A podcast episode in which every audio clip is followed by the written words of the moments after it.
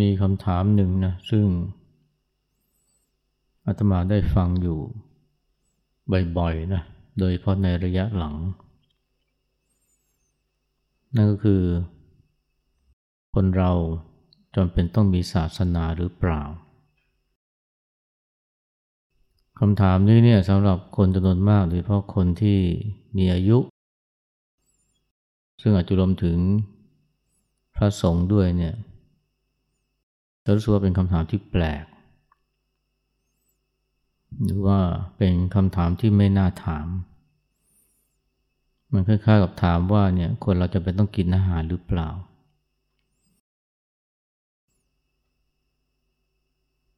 แต่เดี๋ยวนี้เนี่ยก็มีคนที่สงสัยแบบนี้เยอะ แล้วก็จำนวนมากนี่ก็เป็นคนหนุ่มคนสาว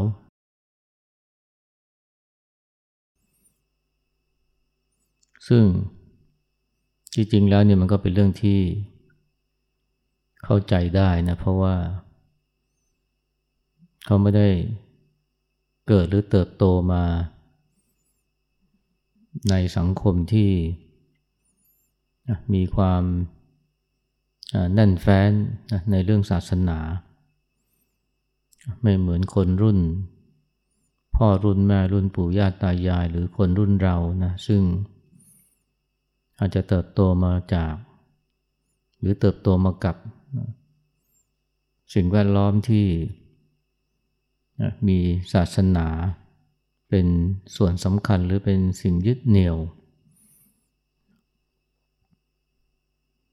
อย่างบางคนอาจเติบโตมา จากการที่แม่หรือยาย พาเข้าวัด พาไปทำบุญ พาไปสวดมนต์ พอเติบโตแบบนี้อย่างนี้ก็เลยรู้สึกว่ามันศาสนานี่มันเป็นของที่จำเป็นอยู่แล้วนะหรือไม่ต้องตั้งคำถามอะไรมาก อันนี้คือคำถามที่ว่าคนเราจะเป็นต้องมีศาสนาหรือไม่เนี่ยนะ ก่อนจะตอบเนี่ยก็ต้องถามซะก่อนว่าจำเป็นสำหรับอะไรคำว่าจำเป็นเนี่ยมันไม่ใช่ว่า มันเป็นสิ่งที่จำเป็นลอยๆนะมันต้องถามว่าจำเป็นสำหรับอะไรถ้าถามว่าจำเป็นสำหรับการเป็นคนดีมีคุณธรรมไหม ก็ตอบว่าไม่จำเป็นเพราะก็เห็นอยู่ว่าเนี่ยคนที่ไม่นับถือศาสนาจำนวนมากเลยนะเขาก็เป็นคนดีนะมีคุณธรรม บางคนเนี่ยแม้ว่าเขาจะไม่ได้สมาทานศีลห้านะแต่ว่าเขาก็มีวิถีชีวิตเนี่ยสอดคล้องนะกับศีลห้าแล้วก็แถมยังมีความเอื้อเฟื้อเผื่อแผ่มีน้ำใจ ในขณะที่คนที่มีศาสนาจำนวนไม่น้อยเนี่ยกับไม่ใช่คนดี หรือไม่มีคุณธรรม ไม่ต้องดูอะไรอื่นนะนะคนที่อยู่ในคุกเนี่ยพอโดนข้อหา ทุจริตคดโกงคอร์รัปชันหรือฆ่าคนตายเนี่ยจำนวนไม่น้อยเลยนะ หรืออาจจะเรียกว่า 80-90%เนี่ยก็ล้วนบอกว่าตัวเองมีศาสนาแถมเป็นศาสนาพุทธซะด้วยนะลองไปถามคนในคุกเนี่ยนะ เอาจำพ่อที่ว่าไม่ได้ถูกยัดข้อหานะประเภทว่าทำจริงๆตามข้อกล่าวหาเนี่ยก็ส่วนใหญ่ก็มีศาสนานะหรือว่านับถือศาสนา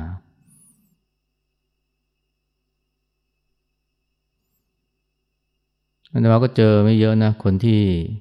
ไม่นับถือศาสนาเนี่ย แต่ว่าเป็นคนที่มีน้ำใจมากเราก็เห็นนะ หลายคนที่เป็นจิตอาสาไปช่วยเหลือคนยากคนจน แม้กระทั่งไปช่วยเหลือสัตว์เลี้ยงที่ตกระกรรมลำบาก หลายคนก็มีศาสนา บางคนก็เเห็นคุณค่าของชีวิตสัตว์มาก ถึงขั้นกินมังสวิรัตเลย เพราะว่าไม่อยากมีส่วนร่วมในการทำให้สัตว์ต้องล้มตาย ซึ่งจะว่าไปแล้วก็ถือว่าเคร่งกว่าชาวพุทธจำนวนมากนะ ที่แม้ว่าจะถือศีลข้อที่หนึ่งแต่ว่าก็ไม่รู้สึกอะไรนะกับการกินเนื้อสัตว์ แล้วคนจำนวนไม่น้อยเนี่ยไม่มีศาสนา แต่ว่าเขาก็อุทิศตัวเพื่อส่วนรวมนะคนที่อุทิศตัวเพื่อสิ่งแวดล้อม เพื่อป่าประกาศให้คนรู้ว่าเนี่ยโลกกำลังเกิดวิกฤตเนี่ยก็จำนวนมากเลยเนี่ยไม่มีศาสนา แต่ไม่ได้แปลว่าเขาไม่ใช่คนดี ในทางตรงข้ามนะคนที่มีศาสนาเข้าวัดทำบุญ แต่ว่าแรงน้ำใจนี่ก็เจอเยอะนะทำบุญถวายเงินให้กับวัดเยอะๆ แต่ว่าเอาเปรียบลูกน้อง มีบางรายนะ ถึงวันสิ้นปี 31ธันวาเนี่ยทั้งที่เป็นวันเสาร์นะ กับไม่ยอมให้ลูกน้องหยุดงาน ทั้งที่เป็น 31ธันวาแล้วก็เป็นวันเสาร์นะ ไม่ให้ลูกน้องหยุดงานหยุดเฉพาะวันที่หนึ่งมกรา วันเดียววันที่สองวันจันทร์ ซึ่งก็เป็นวันหยุดชดเชยนะ ไม่ยอมให้ลูกน้องหยุด ทั้งทั้งที่เป็นโอกาสที่เขาจะกลับไปหาพ่อแม่นะกลับไปมีเวลาให้กับลูก พาลูกไปเที่ยว ทั้งที่เป็นคนที่เข้าวัดทำบุญเยอะนะ แต่ว่าไม่มีน้ำใจนะแม้กระทั่งเรื่องเล็กๆน้อยๆเนี่ยยังไม่ต้องพูดถึงการกดค่าแรงนั่นถามว่าเนี่ยศาสนาจำเป็นไหมสำหรับการเป็นคนดีมีคุณธรรมเนี่ยมันก็ตอบได้ว่าไม่จำเป็นนะคนบางคนนี่ร่ำรวยมาก แต่ว่าก็ยกทรัพย์สินนี่บริจาคให้กับสาธารณะนะถึง 90%นะบางทีไม่ยอมยกมรดกให้กับลูกเลยด้วยซ้ำนะให้ลูกไปหากินเอง เพราะว่ามรดกนี่มันทำให้ลูกเนี่ยเสียผู้เสียคน พวกนี้ถ้าสื่อสารจริงๆก็บอกว่าเขาไม่มีศาสนานะแต่ว่าเขาไม่มีความหวงแหนตันหนี บริจาคเงิน 90กว่าเปอร์เซ็นต์เนี่ยให้กับส่วนรวมให้กับสาธารณะ แล้วถามว่าศาสนาจำเป็นไหมสำหรับการมีชีวิตที่เจริญงอกงาม มีความสุขนะมันก็ไม่จำเป็นอีกเหมือนกันนะเพราะว่าคนหลายคนเนี่ยที่เขามีชีวิตที่ดีงาม ไม่ใช่แค่เป็นคนดีมีคุณธรรม แต่เขาก็มีความสุขนะเขาไม่ยึดติดในทรัพย์สมบัตินะเขามีความเอื้อเฟื้อเผื่อแผ่ก็รู้จักปล่อยรู้จักวาง มันก็มีนะแม้กระทั่งกับคนที่เขาไม่ได้นับถือศาสนา แต่ว่าการกระทำบางอย่างของเขาเนี่ยรวมทั้งการไม่ยึดติดในทรัพย์สมบัติเนี่ยมันก็ไม่ต่างจากคน ที่นับถือพุทธอย่างจริงจังถ้าถามว่าศาสนาจำเป็นไหมสำหรับการฝึกจิตให้มีคุณภาพเนี่ยนะเพราะว่าเราก็มักจะพูดว่าเนี่ยอย่างเช่นพุทธศาสนาเนี่ยนะก็เป็นศาสนาที่เป็นระบบปฏิบัตินะที่ให้ความสำคัญกับการฝึกจิต ไม่ใช่แค่ทำความดีอย่างเดียว แต่ว่าฝึกจิตให้ผ่องแผ้วบริสุทธิ์ นะหรือว่าสว่างสวัย มันก็ไม่จำเป็นเหมือนกันนะมันไม่ใช่ว่าคนไม่มีคุณธรรมที่ไม่สนใจสมาธิภาวนานะไม่ใช่ว่าคนที่ไม่มีศาสนาเนี่ยจะไม่สนใจสมาธิภาวนานะอย่างคนที่ไปปฏิบัติกับสำนักของท่านโกเอนก้า หรือแม้ไปปฏิบัติกับสายของ ท่านติดนัดหันเนี่ยนะหลายคนเนี่ยก็ไม่ได้นับถือพุทธนะแล้วก็ไม่นับถือศาสนา แต่ก็เห็นคุณค่าของการฝึกปฏิบัติฝึกจิตนะวิปัสสนาเนี่ยคือเป็นเรียกว่าลักษณะเด่นของการปฏิบัติของสำนักของท่านโกเอนกาเนี่ยโอ้จำนวนมากเลยนะ ไม่ได้นับถือศาสนาเลย แต่เขารู้ว่าการ ฝึกจิตนะการเจริญสติเป็นสิ่งสำคัญคนนับถือศาสนาด้วยซ้ำนะกับไม่สนใจเนี่ยชาวพุทธจำนวนมากไม่สนใจเลยนะการฝึกวิปัสสนานะของสำนักท่านโกเอนกาหรือว่าสำนักอื่นๆเนี่ยพวกนี้เขาไม่นับถือศาสนาแต่ไม่ได้หมายความว่าเขาไม่ได้สนใจเรื่องของจิตวิญญาณ ไม่ได้สนใจเรื่องของการฝึกจิต พียงแต่ว่าเขาไม่ผูกติดอยู่กับศาสนาใดศาสนาหนึ่งโดยเพราะการผูกติดกับเรื่องของพิธีกรรม ซึ่งเป็นลักษณะเด่นนะของศาสนาที่คนยึดถือในปัจจุบัน แม้กระทั่งการพ้นทุกข์นะถามว่าจำเป็นไหมศาสนาจำเป็นไหมอาตมาว่าไม่จำเป็นนะศาสนาไม่จำเป็นสำหรับการพ้นทุกข์เสมอไป ถึงตรงนี้ควรจะเถียงนะว่าพุทธศาสนาเนี่ยเป็นหนทางสู่การพ้นทุกข์อย่างแท้จริง แต่ถ้าเราย้อนไปดูสมัยพุทธกาลนะพระริยะหลายท่านเนี่ยท่านไม่ได้พื้นเพเดิมท่านไม่ได้สนใจศาสนาหรือว่านับถือศาสนา แม้กระทั่งศาสนาพุทธเลยนะ อย่าง ระสารีบุตรเนี่ยสมัยที่เป็นขฤหัสชื่ออุปติสสะเนี่ยนับถือลัทธิอื่นด้วยซ้ำนะสัญชัยปริพาชกนี่เป็นอาจารย์ของอุปติสสะท่านไม่รู้จักพุทธศาสนา แล้วก็ไม่ได้นับถือพุทธตามความเข้าใจ หรือตามความหมายคนสมัยนี้ แต่ว่าพอท่านเห็นทัพพาสชิเดินมาอย่างสงบสำรวม ท่านก็ประทับใจแล้วก็สะดุดใจ แล้วก็ถามว่าใครเป็นอาจารย์ของท่าน พระสัชชิก็ตอบพระพุทธเจ้าเป็นอาจารย์ของท่าน แล้วถ้าฉะนั้นพระเจ้าสอนว่าอะไร อุปติสสะมานพถาม พระสัชชิก็ตอบว่าเนี่ยทำใดเกิดแต่เหตุพระตถาคตกล่าวถึงเหตุแห่งธรรม และความดับแห่งธรรมนั้น นี่เป็นคำสอนของพระมหาสมณะ เท่านี้แล้วนะ อุปติสสะบรรลุธรรมเป็นพระโสดาบันเลยทั้งที่ไม่ได้นับถือพุทธศาสนามาก่อน แล้วก็ไม่รู้จักพระรัตนตรัยด้วย ไม่ใช่แค่โสดาบันนะ พระอรหันต์นี่ก็มีหลายท่านเลยนะ ที่บรรลุอรัตผลเนี่ยทั้งที่ไม่ได้นับถือศาสนาหรือนับถือศาสนาพุทธ อย่างสันตติอมมาตเนี่ยนะเสียคนรักล้มขาดใจตายต่อหน้าเนี่ย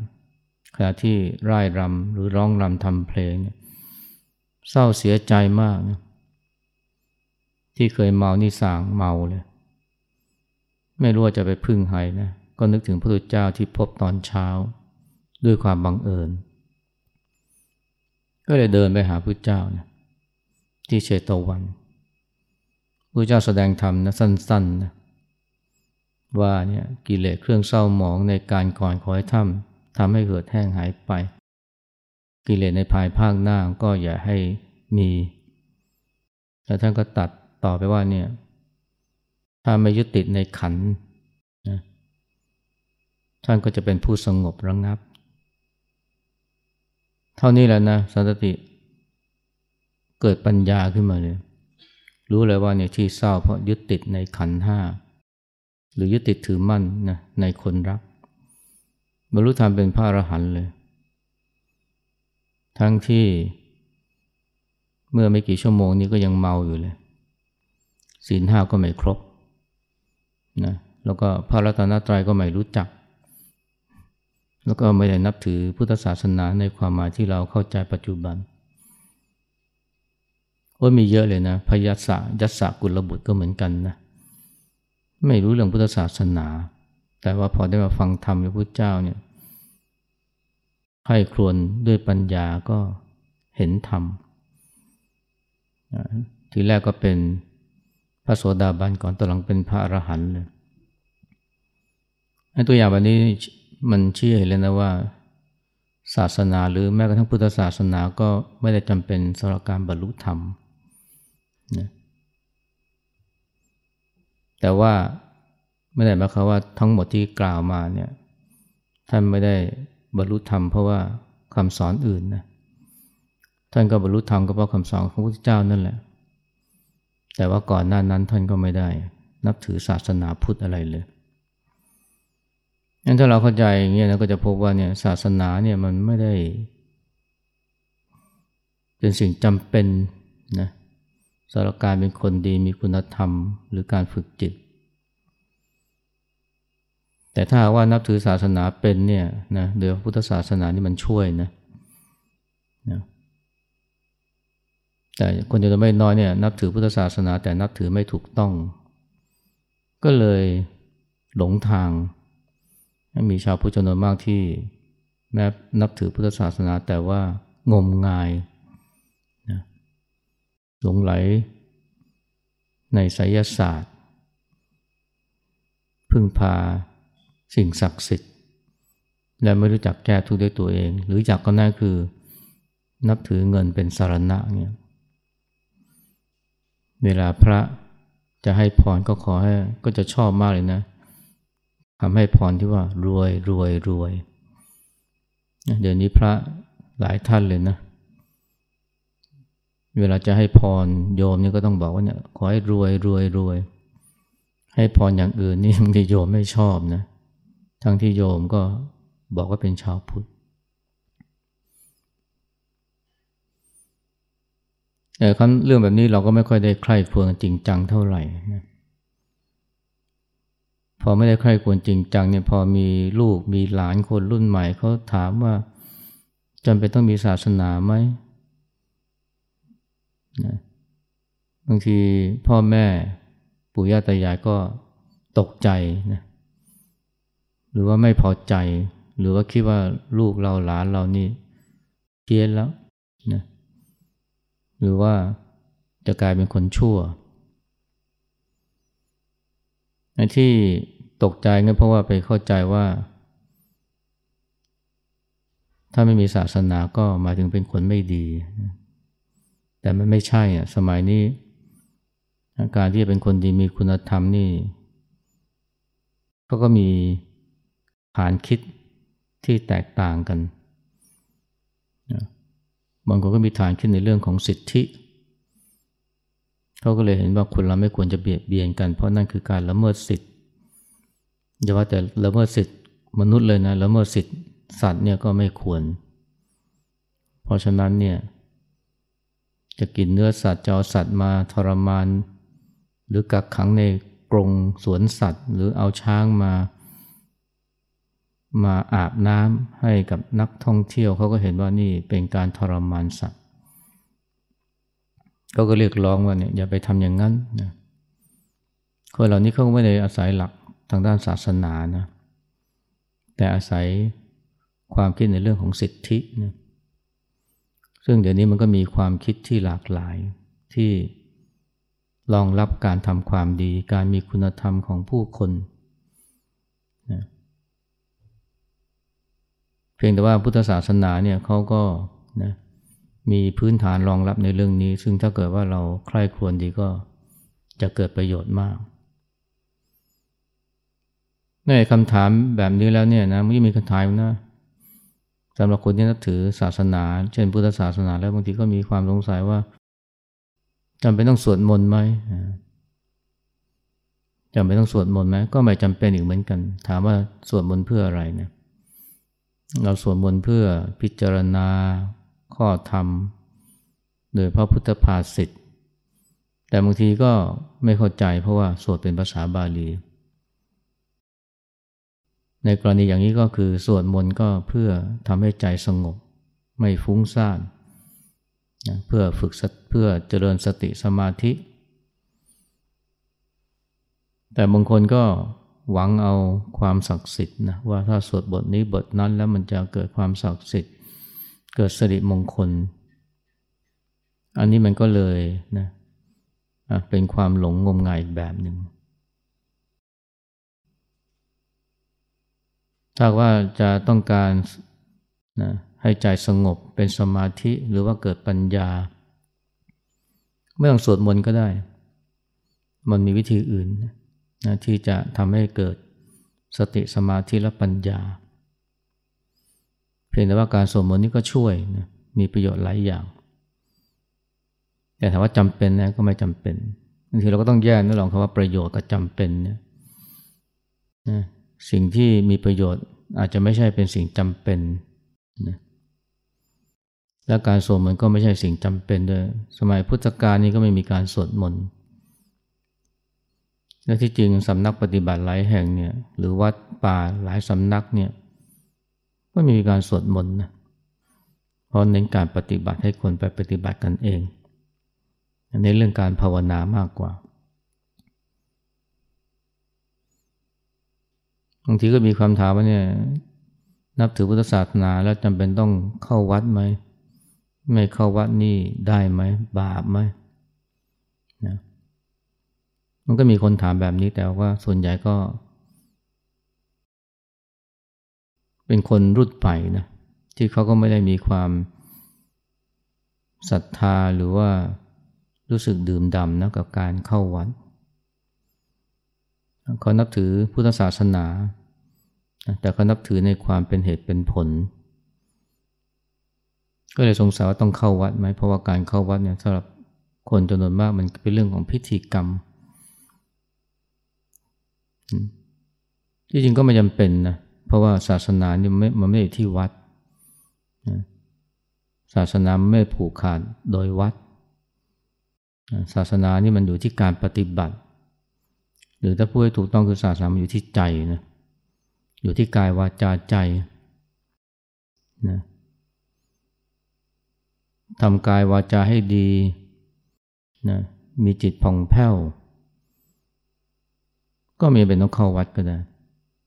เป็นแต่การเข้าวัดเนี่ยสำหรับหลายคนมันช่วยนะเพราะว่าวัดนี่เป็นที่ร่มรื่น เป็นรมณี เป็นสถานรมณี แล้วก็มีครูบาอาจารย์ มีกัลยาณมิตร ที่ช่วยส่งเสริมการปฏิบัติ แต่ถ้าไม่มีเวลาก็ไม่เป็นไร บางคนก็ต้องดูแลพ่อแม่ บางคนก็มีภาระที่บ้านต้องดูแลลูก มีบางคนนะเขาบอกว่าเนี่ยตั้งใจอยากจะมาปฏิบัติ สักห้าวันเจ็ดวันนะแต่มาไม่ได้เลย เพราะว่าภาระเยอะถามว่าบาปไหมแบบนี้ก็มีนะ สงสัยว่าบาปไหม ตั้งใจว่าจะมาแล้วมาไม่ได้ มันจะบาปตรงไหนนะ ในเมื่อเรามีกิจจำเป็นนะที่จริงการดูแลพ่อแม่ซึ่งเปรียบเสมือนพระอรหันต์ในบ้านเนี่ยมันกลับได้บุญนะแล้วก็อาจจะได้บุญยิ่งกว่าการมาวัด แล้วก็ดูแลเพราะดูแล แล้วก็มาทำบุญถวายสังฆทานแต่ว่ากลับทอดทิ้งพ่อแม่ เดี๋ยวนี้มันจะมีคำถามแปลกๆอยู่เรื่อยๆนะโดยเฉพาะจากคนรุ่นใหม่ ซึ่งผู้ใหญ่เนี่ยก็จะต้องทำความเข้าใจนะว่าของพวกนี้เนี่ยมันถามกันได้ เพราะเขาไม่ได้เขาไม่ได้ลองของ เขาไม่ได้ท้าทายแต่เขามีความสงสัยจริง ๆ และความสงสัยเนี่ยบางทีมันก็ทำให้เขามีความคิดแปลกๆในสายตาของเรา เช่นบางคนเนี่ยบอกว่าเนี่ย การที่พ่อแม่เนี่ยให้กำเนิดเรา โดยที่เราไม่ได้ยินยอมเนี่ยมันเป็นสิ่งที่ไม่สมควรนะมีบางคนเนี่ยถึงกับฟ้องพ่อแม่เนี่ยข้อหาว่าให้กำเนิดลูกหรือให้กำเนิดตัวเองโดยที่ไม่ได้รับคำยินยอมจากตัวเอง แล้วเขาบอกว่าเนี่ยพ่อแม่เนี่ยบาปมากเลยนะที่เขาโทษพ่อแม่นะว่า ให้กำเนิดเข้ามาแล้วเนี่ยทำให้เขาเจอความทุกข์ เจอความทุกข์สารพัดเลยนะ ตั้งแต่ทุกข์ในการเรียนทุกข์ในการทำมาหากินนะแล้วก็เจอทุกข์เพราะประสบความพัดพลาดผิดหวังไอ้ความทุกข์เหล่านี้ทำให้เขาเนี่ยเห็นว่าพ่อแม่ต้องรับผิดชอบ ก็เลยฟ้องเลยนะแบบนี้ก็มีบางทีเจอแบบนี้เราไม่ใช่ต้องประนามเขานะอย่าไปมันไม่มีเหตุผลไม่จำเป็นต้องไปประนามว่าทำไมถึงเธอทำแบบนี้ แต่ว่าถ้าอธิบายด้วยเหตุด้วยผลอาจจะดีกว่า เช่นอาจจะพูดว่าเนี่ยเวลาที่เธอมีความทุกข์เนี่ยเธอโทษเธอโทษพ่อแม่ ว่าทำให้เธอเกิดมา และตอนที่เธอมีความสุขอะเธอเคยนึกถึงพ่อแม่ไหมว่า เป็นพ่อพ่อแม่ให้เธอเกิดมา เธอจึงมีความสุขเนี่ยเวลามีความสุขนี่ไม่ได้ขอบคุณพ่อแม่เลย แต่เวลามีความทุกข์นี่โทษพ่อแม่นะมันก็แปลกนะ อันนี้เรียกว่าสองมาตรฐาน เวลาเราคุยกับคนรุ่นใหม่แบบนี้เนี่ยมาช่วยทำให้เขาได้คิดก็ได้แทนที่จะไปว่าเขาว่าเนี่ยเราคุณอกตันยูไม่มีประโยชน์นะแต่ถ้าเราพยายามชี้ว่าไอ้ที่เขาคิดเนี่ยมันเกิดจากตรรกกะที่วิบัตินะ เวลาสุขเนี่ยไม่ได้ถึงถึงพ่อแม่ แต่เวลาทุกข์นี่โทษพ่อแม่ แต่มันก็น่าคิดนะคนสมัยนี้เนี่ยเวลามีความทุกข์เนี่ยแทนที่จะมองว่าเอ้ยเราวางจิตวางใจผิดไหมเราปฏิบัติผิดไหมกลับไปโทษ พ่อแม่หรือไปโทษคนอื่นเดี๋ยวนี้คนคิดแบบนี้เยอะเลยนะแทนที่จะกลับมาดูตัวเองนี่กลับไปโทษว่าคนนั้นคนนี้เป็นสาเหตุ เดี๋ยวนี้นักเรียนนักศึกษาจำนวนไม่น้อยนะเวลาสอบแล้วได้เกรดต่ำนะแทนที่จะโทษว่าตัวเองเนี่ยไม่ค่อยขยันเรียนหรือว่าเอาใจใส่ในการเรียนน้อยเนี่ยกับโทษครูบาอาจารย์เมื่อปีที่แล้วเนี่ยมหาวิทยาลัยหนึ่งในนิวยอร์กเนี่ยเขานักศึกษาเนี่ยรวมหัวกันนะ ทำจดหมายร้องเรียนเพื่อให้ปลดอาจารย์คนหนึ่ง อาจารย์คนนี้แกสอนเคมีแต่แกให้เกรดเนี่ยยากมากนะนักศึกษาจำนวนไม่น้อยเนี่ย ไม่พอใจที่ได้เกรดต่ำก็เลยรวมหัวกันนะหนึ่งในสี่ของห้องเนี่ยนะประมาณแปดสิบกว่าคนทำจดหมาย ไปที่ฝ่ายบริหารมหาวิทยาลัยเนี่ย พื่อให้ปลด อาจารย์คนนี้ซึ่งเป็นคนมีชื่อเสียงด้วย บอกว่าฝ่ายบริหารนี่ทำตามนะปลดอาจารย์คนนี้ ข้อหาว่านะให้เกลียดหินเกินไปเวลานักนักศึกษาหรือนักเรียนเนี่ยได้คะแนนต่ำเนี่ยนะมันควรจะมองมาที่ตัวเองว่าเป็นเพราะ เอาใจใส่น้อยไปหรือเปล่านะหรือว่า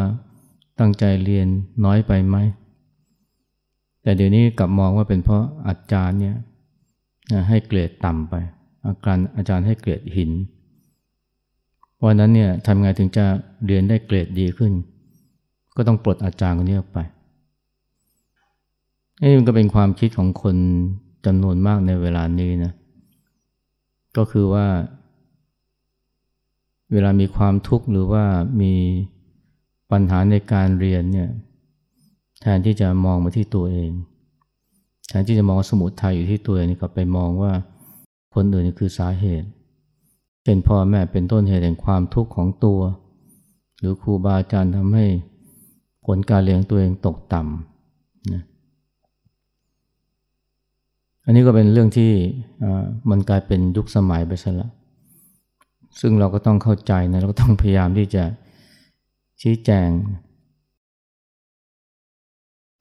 และที่จริงมันก็ไม่ใช่เป็นคนรุ่นใหม่อย่างเดียวนะเดี๋ยวนี้คนคนผู้ใหญ่ก็เป็นกันนะนะโทษข้างนอก โทษสิ่งนอกตัว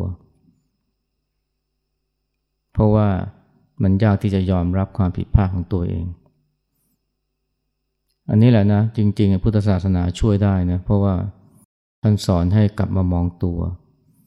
แล้วกลับมาตระหนักว่าเนี่ยสมุทัยแห่งทุกเนี่ยมันอยู่ที่ไหนที่ใจของตัว ไม่ต้องแก้คนอื่นแก้ที่ตัวเองความทุกข์มันไม่ได้เกิดเพราะพ่อแม่ให้ชีวิตเรามา แต่เป็นเพราะเราวางใจไม่เป็นเอง ท่านให้โอกาสเรามาแล้วในการให้ชีวิตให้กำเนิด เราก็สามารถใช้ชีวิตแล้วก็สิ่งที่เราเรียนรู้มาเพื่ออรู้จักสร้างสุข หรือว่ารู้จักแก้ทุกข์ด้วยตัวเองได้ นะก็เพราะวิธีนี้นะที่จะทำให้คนเราเนี่ยสามารถที่จะก้าวข้ามความทุกข์ได้ พระอรหันต์ทั้งหลายเนี่ยถ้าท่านไม่เกิดมา เพราะการให้กำเนิดพ่อแม่เนี่ยก็คงได้มีโอกาสไม่มีโอกาสที่ได้บรรลุธรรมขั้นสูง นี่คือโอกาสที่ชีวิตเนี่ยมอบให้กับเรา ซึ่งในงานนี้เราก็ต้องขอบคุณพ่อแม่นะที่ให้โอกาสที่มีค่านี้แกับเรา